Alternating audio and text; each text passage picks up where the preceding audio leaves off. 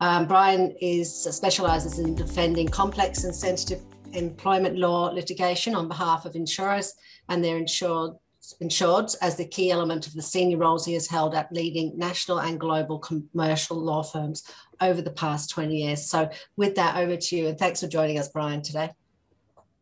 Oh, thank you, and good morning to everyone. Thank you very much, Sarah. Um, so, I, am going to be speaking about um, mandatory vaccinations uh, in Australia and some of the legal issues uh, uh, and um, uh, some of the key topical issues. What I intend to speak for probably about 30 minutes or so thereabouts, depending on how we go, which will leave times for some questions. Um, so let's let's jump right in. Can I have the next slide, please? So this uh, slide just sets out the vaccination rates. It's a couple of days old now. So the actual rate that I just checked three minutes ago is 83.9% of Australians aged 16 and over are fully vaccinated. Uh, if you look at the right side of that um, uh, slide, you'll see uh, that WA and Queensland are a little bit behind. I'm in Perth, so we're, we're amongst the behind lot. Um, but Victoria and New South Wales are are, are, speeding ahead. And I note that Victoria looks as though that it will reach 90% by the 23rd of November. So the rates are significantly increasing. And part of that is certainly as a result of the vaccine mandates and, and just a general drive within Australia to uh, increase vaccination targets. Uh, we're also doing very well um, in the OECD, um, much improved over the last couple of months. Can I have the next slide, please?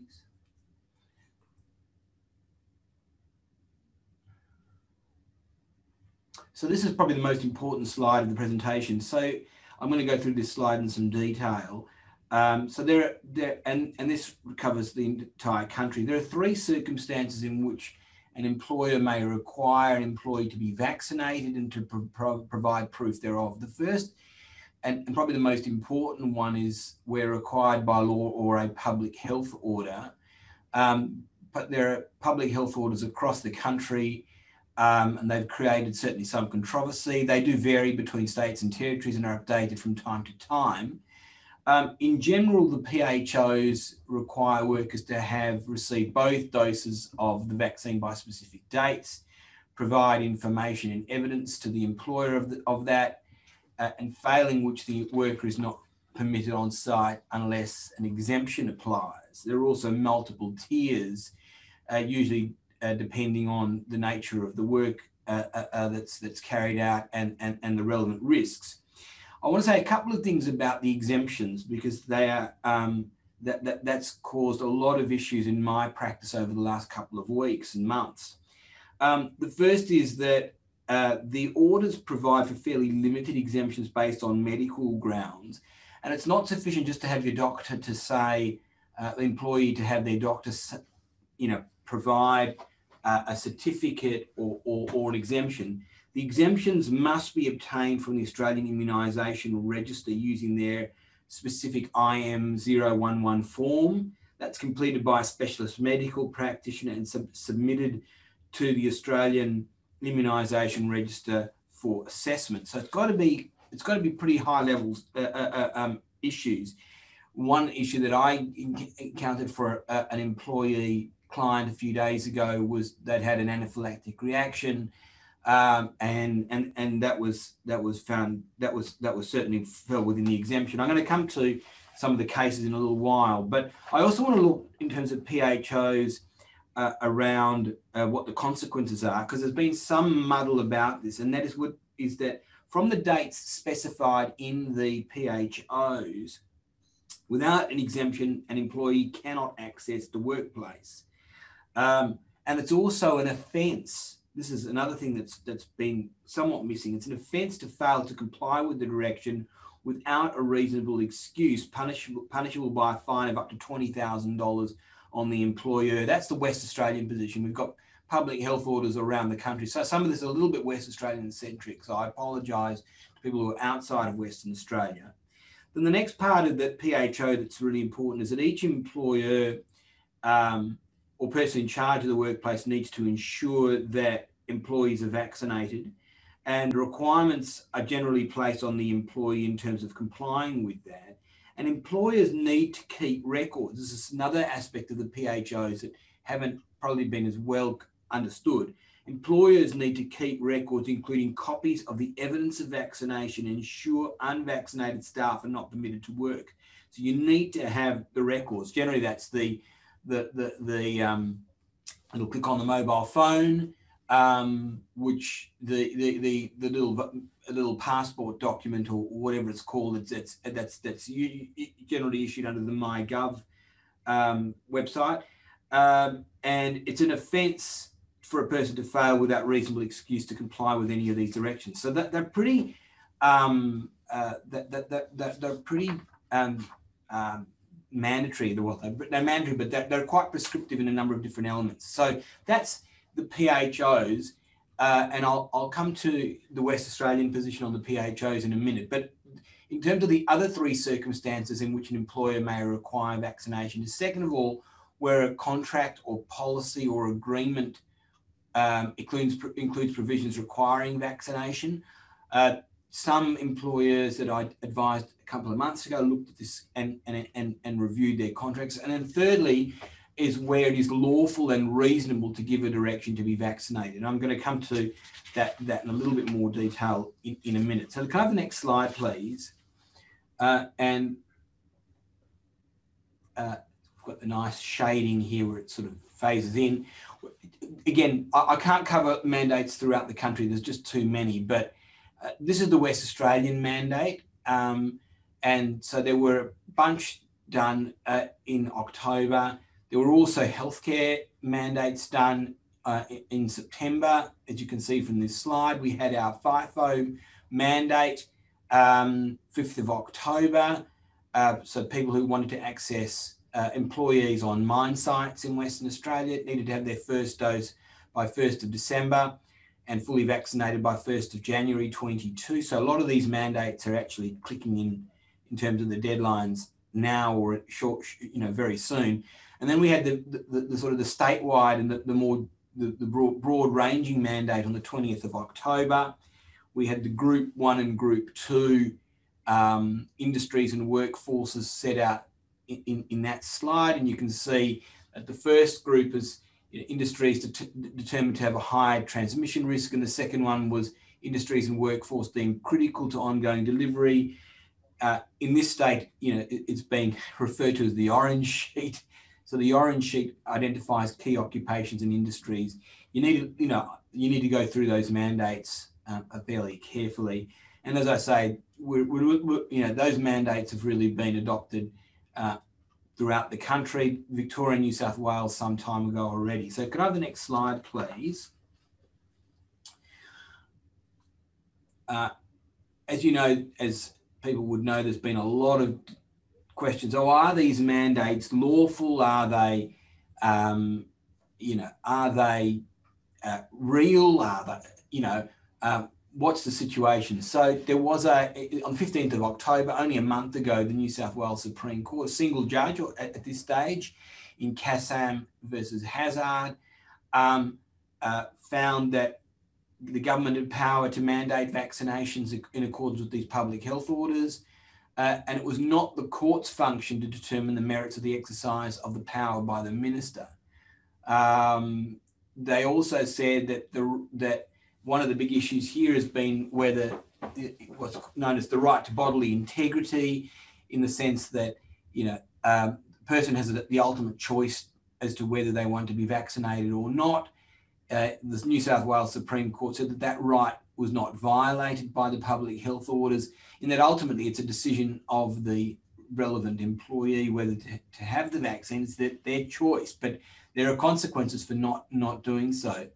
And also, the court found that the public health orders don't breach the laws in, that I've identified in this slide the Privacy Act, federal discrimination laws, uh, the Australian Immunisation Register Act 2015, and the common law right.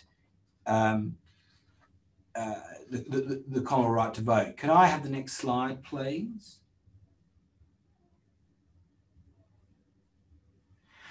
So let's talk a little bit about um, lawful and reasonable directions because that's um, if you remember from a couple of slides ago, if there's no PHO, then the question is, is the direction to be vaccinated lawful and reasonable?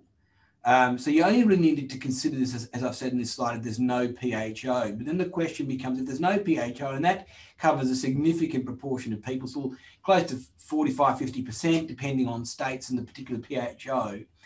But the question, therefore, that needs to be considered at common law is whether the direction to vaccinate or the requirement to vaccinate is lawful and reasonable. So the question of lawfulness is described is is is um, a question of uh, by reference to legislation, contract, award, or agreement, and the question there will, will, will be whether it's unlawful. And generally, most directions uh, in the current environment are, would likely to be, be considered lawful. The question, though, is generally the question of reasonable um, is, is, is one of reasonableness.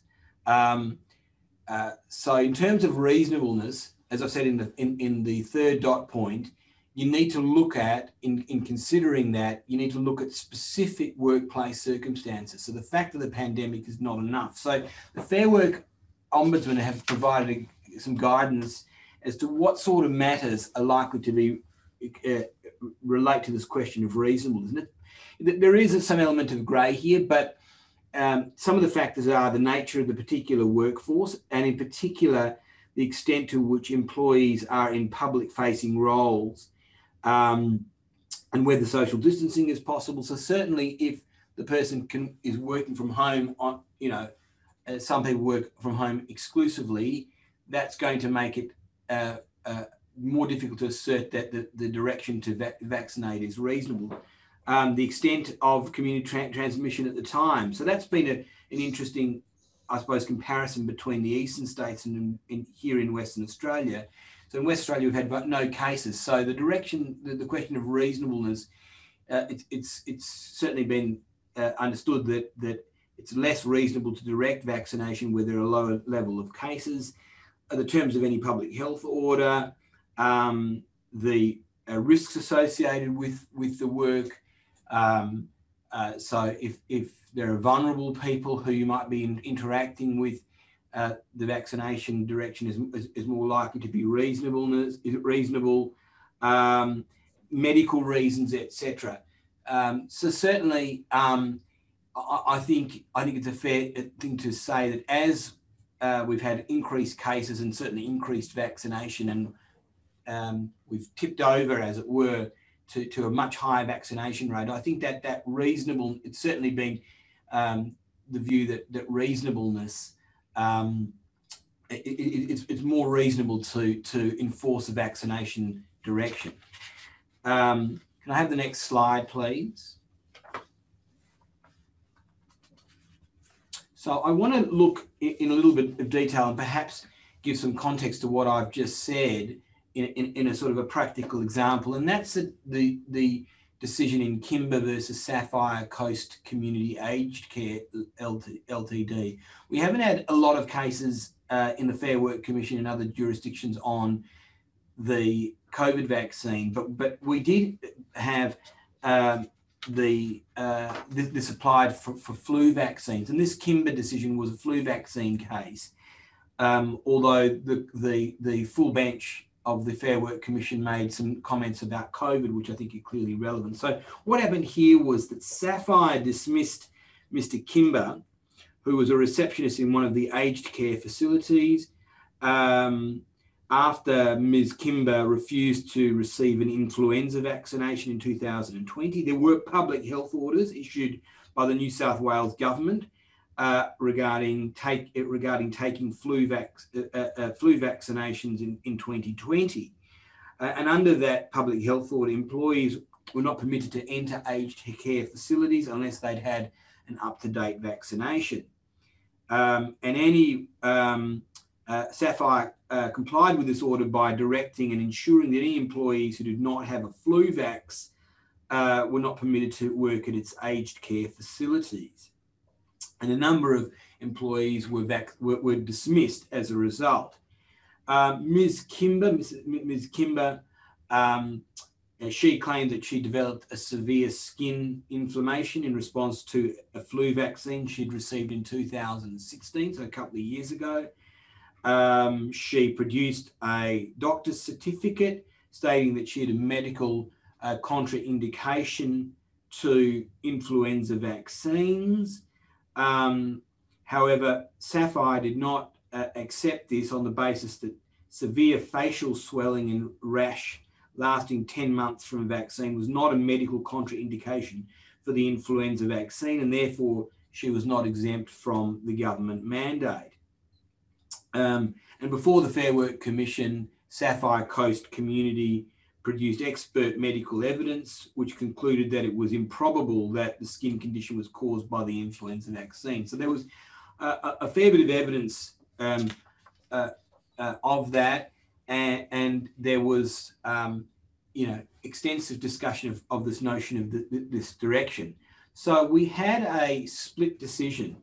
Um, so we had of the two of, of the full bench, we had Vice President Hatcher and Commissioner Riordan, and they said that the uh, dismissal was fair and lawful, and they made a number of key comments. I want to I want to pick up on a couple of them because I think they're quite useful guides on where we're going to head, where, where, where the current law is, and also probably where we're headed in the future.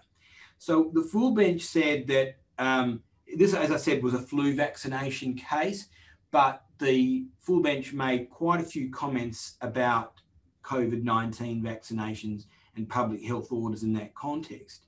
So, what they said was that because there was a public health order requiring um, the employees in aged care facilities to have a to have a flu vax.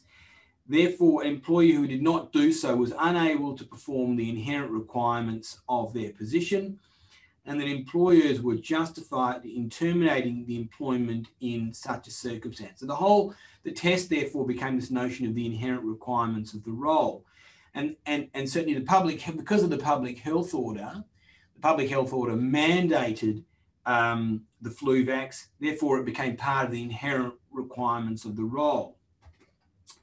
Now, they also, the, the, the, the majority also made some comments about medical conditions um, and said that where a medical practitioner fills in a medical contraindication form, there must be a widely recognised medical basis for the practitioner asserting that the patient has a contraindication.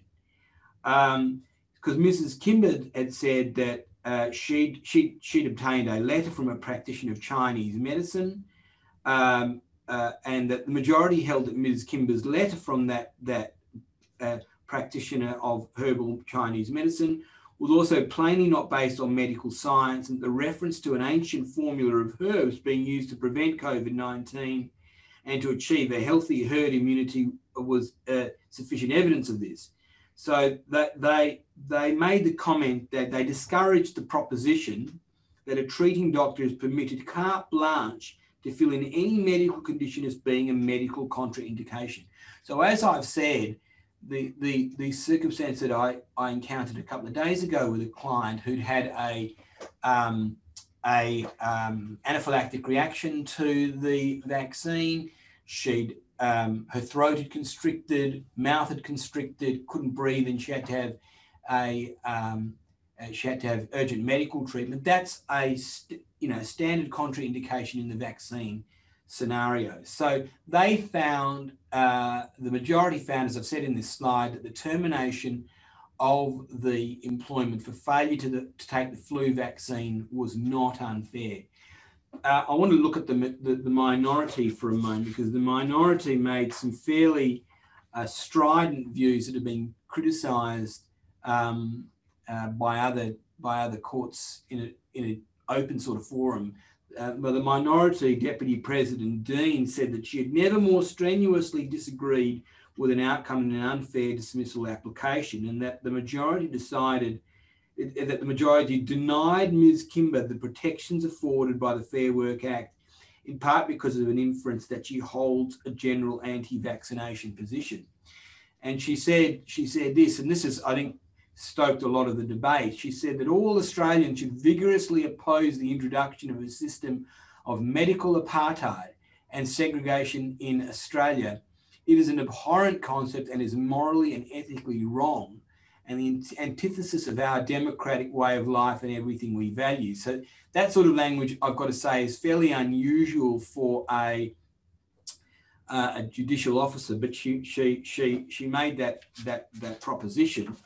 Um, uh, uh, she also found that, uh, and I, it, it, it, it's um, you know, again, this has stoked some of the debate that these mandatory vaccination directions are a lazy and fundamentally flawed approach to risk management and should be soundly rejected by courts when challenged.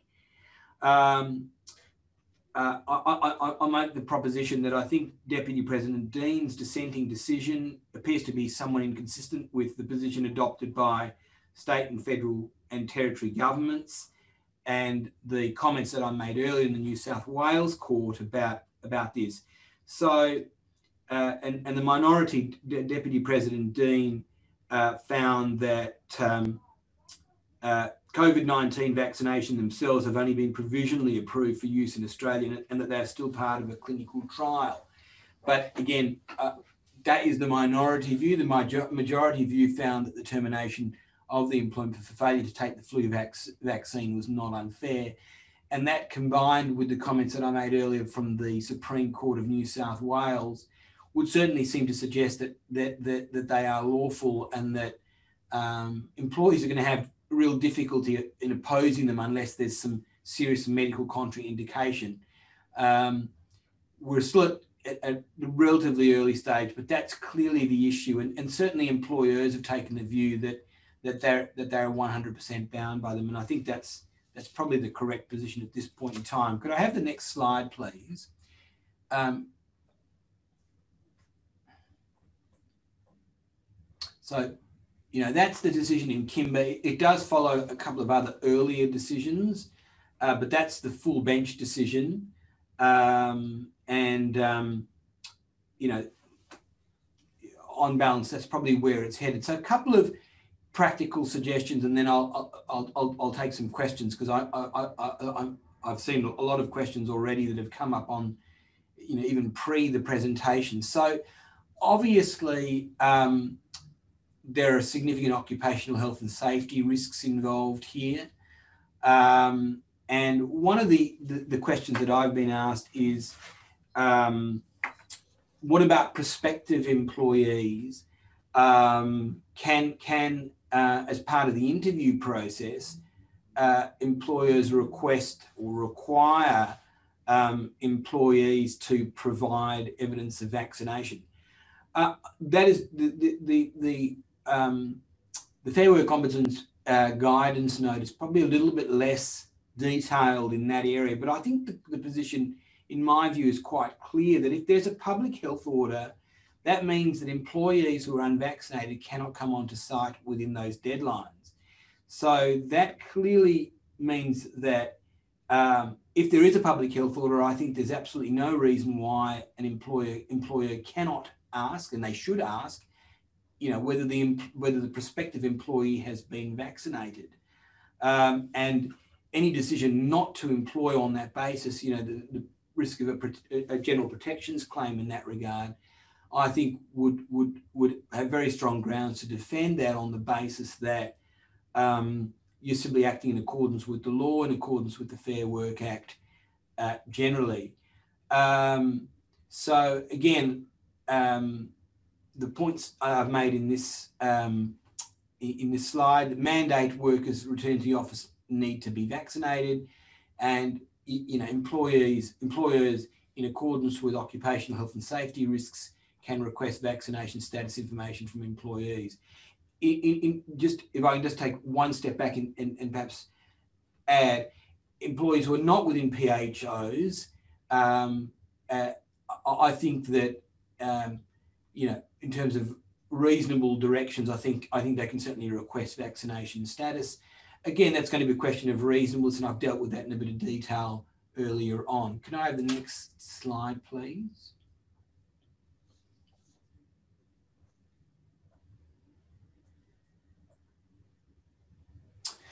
So the next slide really covers the covers a, a, a, lot of media traffic, frankly, on on on questions of discrimination. Is it discriminatory to um, uh, uh, uh, uh, employ someone or terminate their employment on the grounds that they haven't been vaccinated? So, equal opportunity legislation is in very general terms. Equal opportunity legislation, both at state and federal level, uh, prohibits unfavourable treatment on account of a protected attribute. Um, this includes indirect discrimination. So, um, uh, uh, you know, indirect discrimination is where a criteria is is uh, applied, and if a person doesn't have that criterion, um, you know, whether it, there might be gender, but in this context, um, uh, vaccine status, uh, that, that, that, that's the relevant criteria. So, uh, me- and a medical condition is a protected at- attribute under the Fair Work Act, um, medical disability. Um, but the problem that I think employees face in terms of discrimination claims is that the Fair Work Act and other legislation provide for an exception where the employee is unable to fulfill the inherent requirements of the position. And if there is a PHO, then uh, uh, being vaccinated will be an inherent requirement of the position. Uh, and it, it, might even be argued that even um, where there's no PHO, that um, being vaccinated may be an inherent requirement of the position. And in that case, I think there are fairly limited grounds for uh, arguments about discrimination. We're probably yet to see that come out. There haven't been any decisions yet. And certainly, I think, uh, and, and I'm going to come to that in the next slide, but looking at reasonable accommodations um, around working from home, etc. I'm going to come to that perhaps on the next slide. Um, political or religious belief, I've been asked an enormous amount of questions, frankly, about that. Um, and one of the issues has been people who um, object on the grounds that um, the um, uh, the vaccines in the United States and Britain were prepared or developed as a result of stem cells, and that's become a, a big a call and cry. I'm not actually sure whether that's actually strictly speaking correct, but uh, certainly the, the political and religious beliefs has been a difficult um, criteria to suggest that that would avoid a PHO. And, um, you know, in terms of the PHOs, I think that they're reasonably, reasonably bulletproof at this point in time.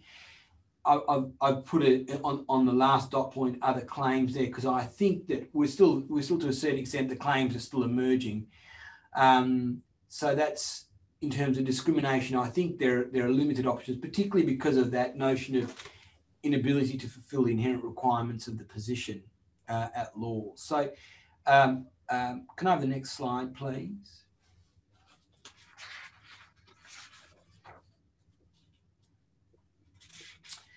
So this is probably one of the, the most important slides in the presentation. I, I, I think the, the question that, that, that, keeps coming up is what do you do when people are not being, you know, they refuse to be vaccinated? So this is a bit of a, a, a menu, if you like, of of options. And, and look, this has been something that a lot of employers have had to wrestle with.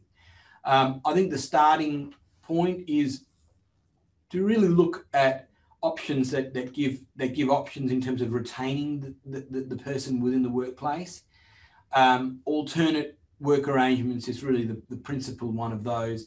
And you know, can can the employee perform alternate duties that allow work from home? Um, that that's certainly been a very you know strong option, um, but it's limited, um, uh, and um, it um, you know a lot of a lot of roles simply don't allow that. Some do, certainly in an office environment. The, the predominant one the option has been granting annual long service leave until the employee is able to be vaccinated. Really, a, a pause in the in the process, um, and that's been extensively used. Um, and it's the idea, I think, is to give the employee the option to sort of give, to, to, to really consider um, being vaccinated. But we seem to equally have this stand down, the third dot point, and that that's been going. You know, there's been quite um, long, you know, the, the, periods are likely to be long, and if people are, are, are um, uh, refusing to be vaccinated, that, that certainly creates that issue. And I, I think, again, the fundamental problem I think is, you know, cert, certainly in the last couple of weeks has been that, um, uh, and speaking to employees, is, is how to deal with the public health orders. Uh, and last of all, obviously, employees have been terminated for failing to obey a lawful and reasonable direction. I've, I've referred in that, that slide to immediate termination, but um, you know, employer employers need to look at options around notice, providing t- t- uh, payment in lieu of notice, and then and and and you know, there there are risks of that, but given the decision in Kimber, you know, it, it is the majority. Um, um, there, there, but, but but there's still some level of risk there. Uh, we've seen a lot of stand downs and a lot of people taking leave.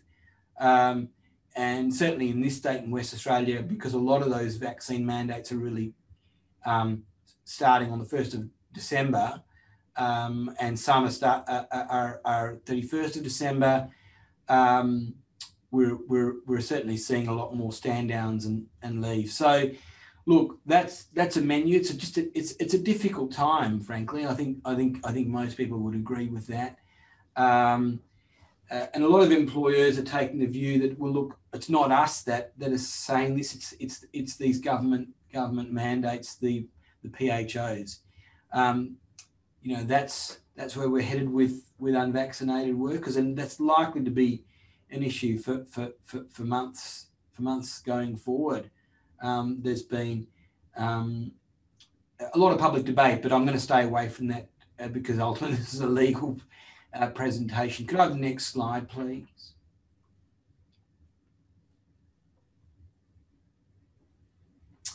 So, couple, so key actions for employers. Um, a lot of this will not come as a great surprise, um, um, but I'm going to go through what I think are some of the key actions in this and the next slide, and and um, you know perhaps some suggestions about how how this might be done might be done in, in the best way possible. Um, obviously, the first dot point there, monitoring public health orders and announcements, that goes without saying, and make sure you comply with them. Obviously, as um, is is occupational health and safety risks, and I, I, that's clearly a, a significant issue. Um, uh, and and I think it's uh, increasingly an issue in terms of clients, customers, people going for you know, hair, haircuts, makeup, everything. Um, you know, ultimately there are you know, there are clearly potential uh, risks um, of uh, breaches of health and safety legislation if clients catch uh, get COVID. Um, and I think increasingly we, are seeing this two-track uh, economy that um, employ that, that that people can only access certain services or go to rock concerts, footy games, cricket matches only if they've been vaccinated. You know, ultimately, there are serious, there are occupational health and safety obligations uh, across the board. Um, securely collecting, in, you know, vaccine information. Um, I, I, think the fourth dot point is really important, and I've uh, encouraged clients to look at um, time off for attending vaccination, facility, facilitating access to vaccination centres. Um, we might even see vaccinations within work, you know, workplaces that are much, you know, having having um, someone come to the to the to the to the workplace. I think the key here ultimately, and I think this has been lost, is we're dealing with human beings here, and I think taking a respectful and um, um, you know respectful and, and, and pro-employee approach to, to encourage vaccination is the key. We can't force vaccination, as you know, but but there are there are obvious consequences there for uh, for employees. So the next slide, please.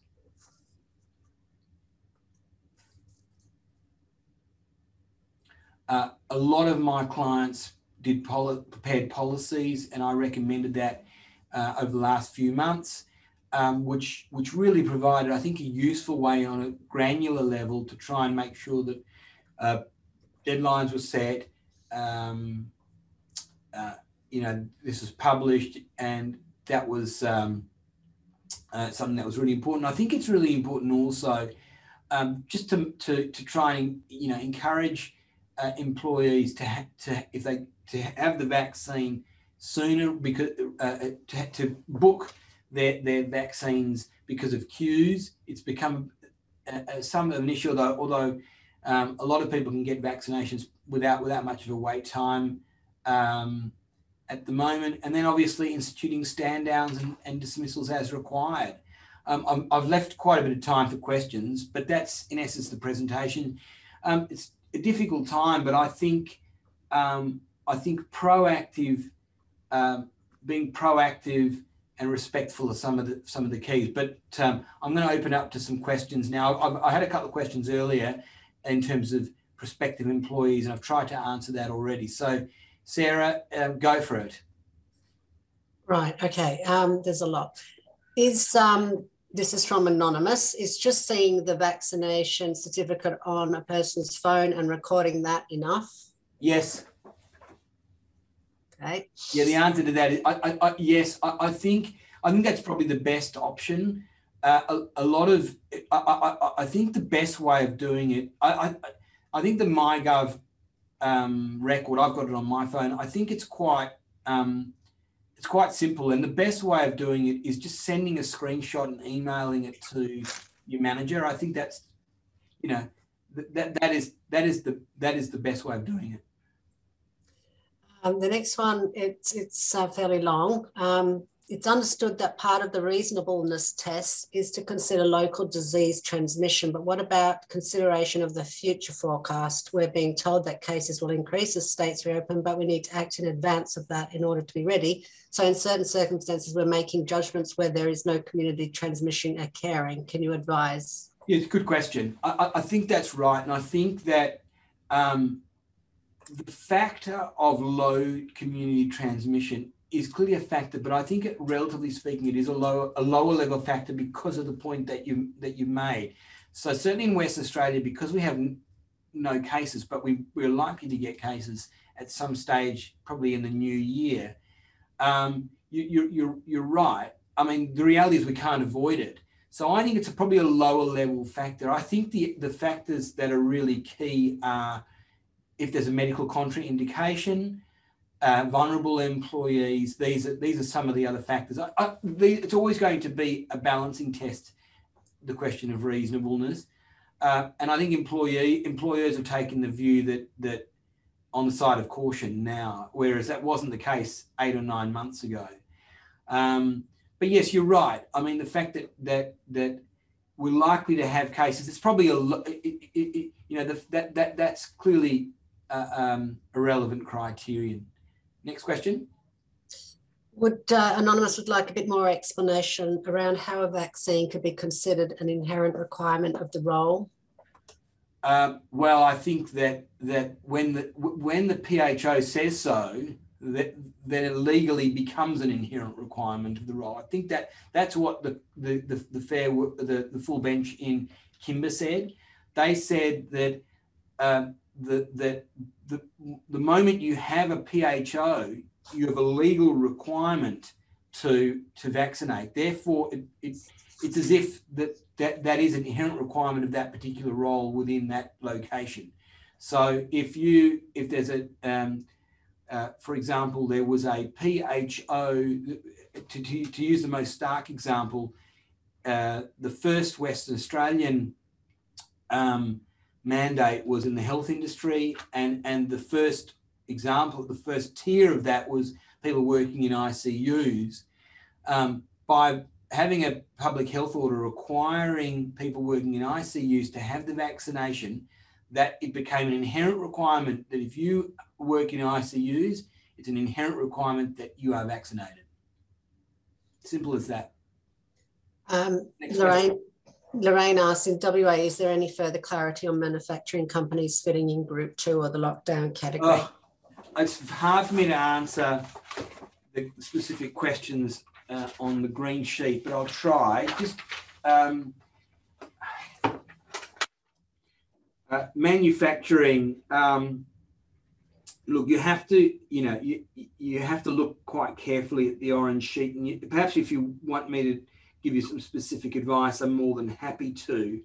Um, uh, well, you need to look at, at, at the different criteria in here about critical infrastructure, commercial transport. It might not be covered. It might not be covered. Um, but, um, you know, that, that it needs a, a very careful look. But, but I, I, perhaps that's a question that, that you can email me or we can have a discussion separately about it. There isn't a specific manufacturing um, uh, dot point in the, the, the orange document. Um, but you know, certainly I can provide some some, some specific advice about that. Uh, uh, we've got a lot more. Do we um, uh, go for it, Sarah? In Queensland, um, this is from Anonymous. I thought a public health order had to be issued to an individual by a court. How does a blanket PHO apply when the majority of the population are not showing signs? Uh, I'm not sure I quite understand that question. I mean, the, the, the PHO is a direction to people within specific occupations to be vaccinated. Um, that that instrument becomes the basis upon which the mandate applies. Um, uh, perhaps just repeat the question.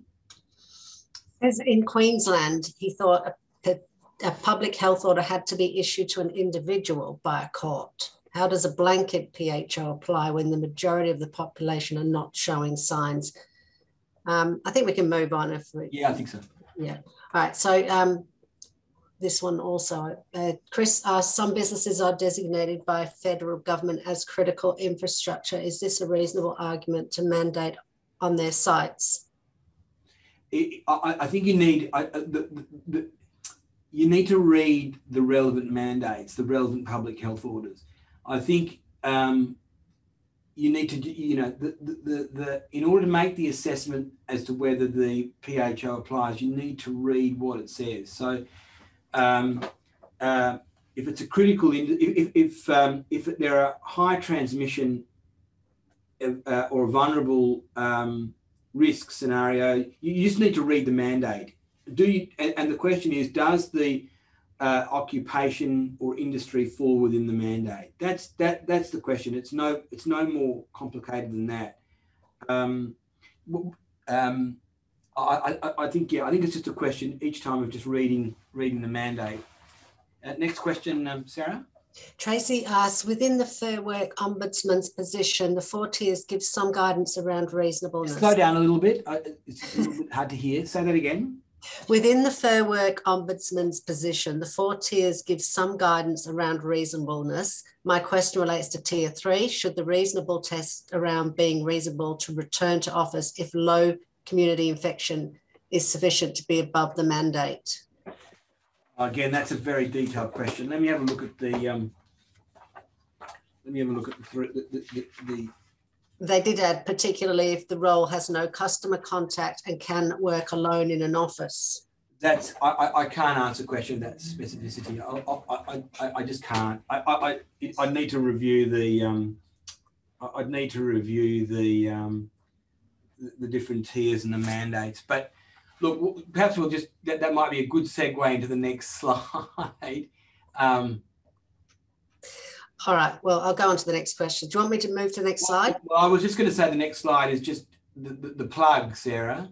Oh, um, we'll put that. Um, let me go to the. All right. Um, yeah, we'll leave that up. look, I, I, uh, uh, this is just a very quick plug. I've been advising on the mandate for a couple of months.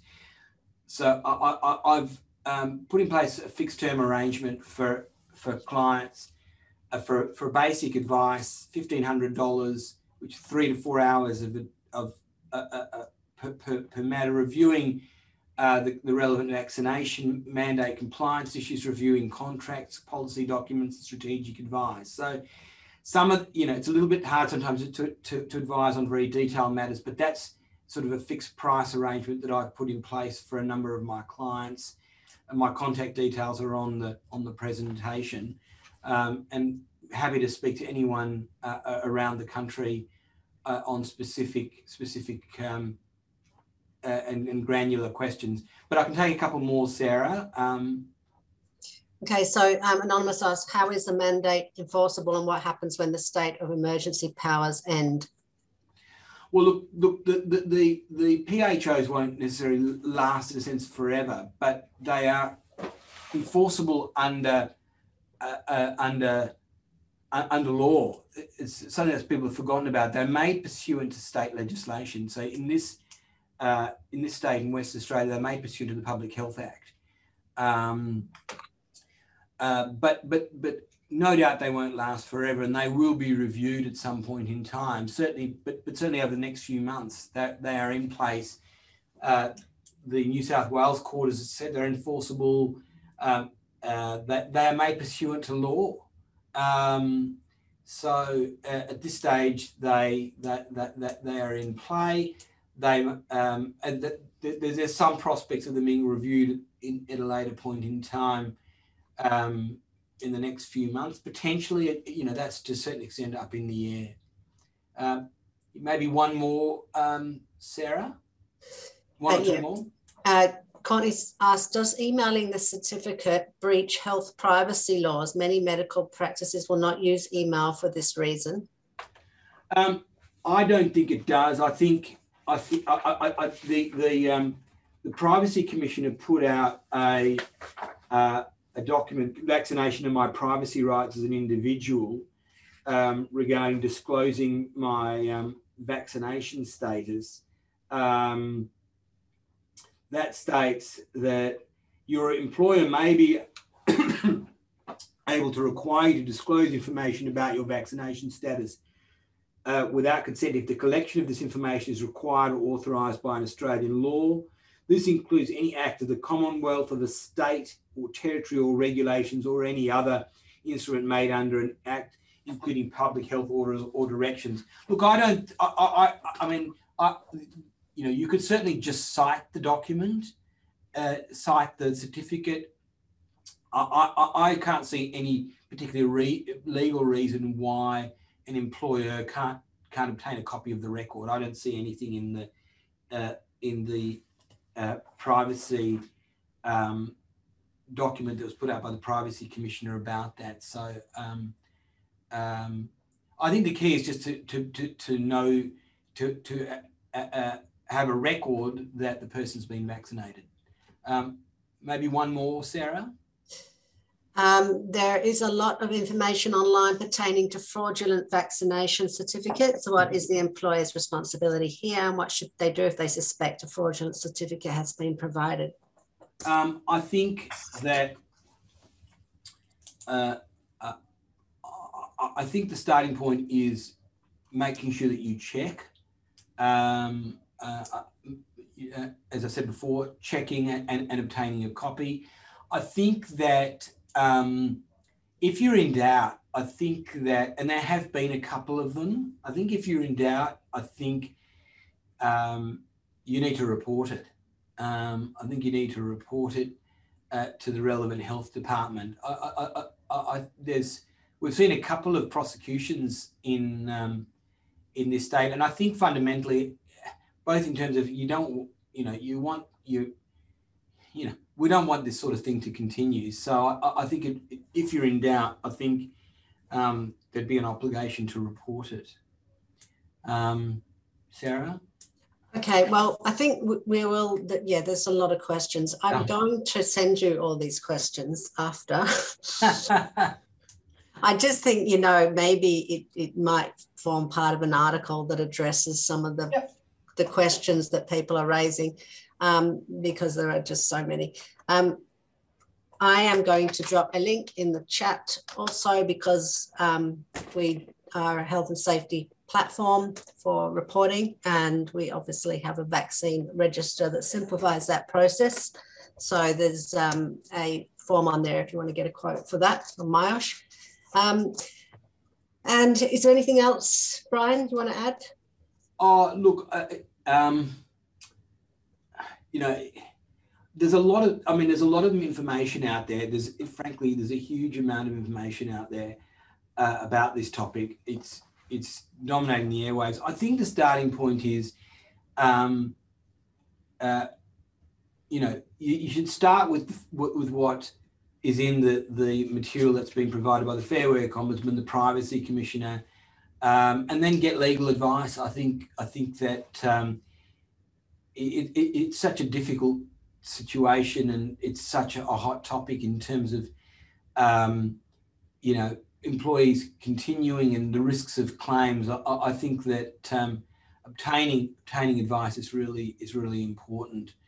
Um, and and again, there are there are significant fines um, for, for, for for for breaching the PHOs. So, um, you know, check out the the the the um, uh, check out the relevant uh, stuff on the web on, on on the government web pages, not other web pages, uh, and and and obtain advice, um, and um, you know, you know, I think the other point is think about people's dignity and, and respect, etc. In, in that in that in that context. But look, thank you thank you for that. Um, uh, um, more than happy to to to, to do some more questions um, over the um, over the chat nor in writing. So thanks very much, Sarah, and thanks for Myosh for hosting me. Yeah, thanks for joining us today, Brian. I, I, will also download the chat because we didn't get to that. There's a lot of um, comments in there. I might actually put them on the web page later as well. So um, thanks everyone for joining us. Thank you once again, Brian, and um, I will share this recording later today. Thank you.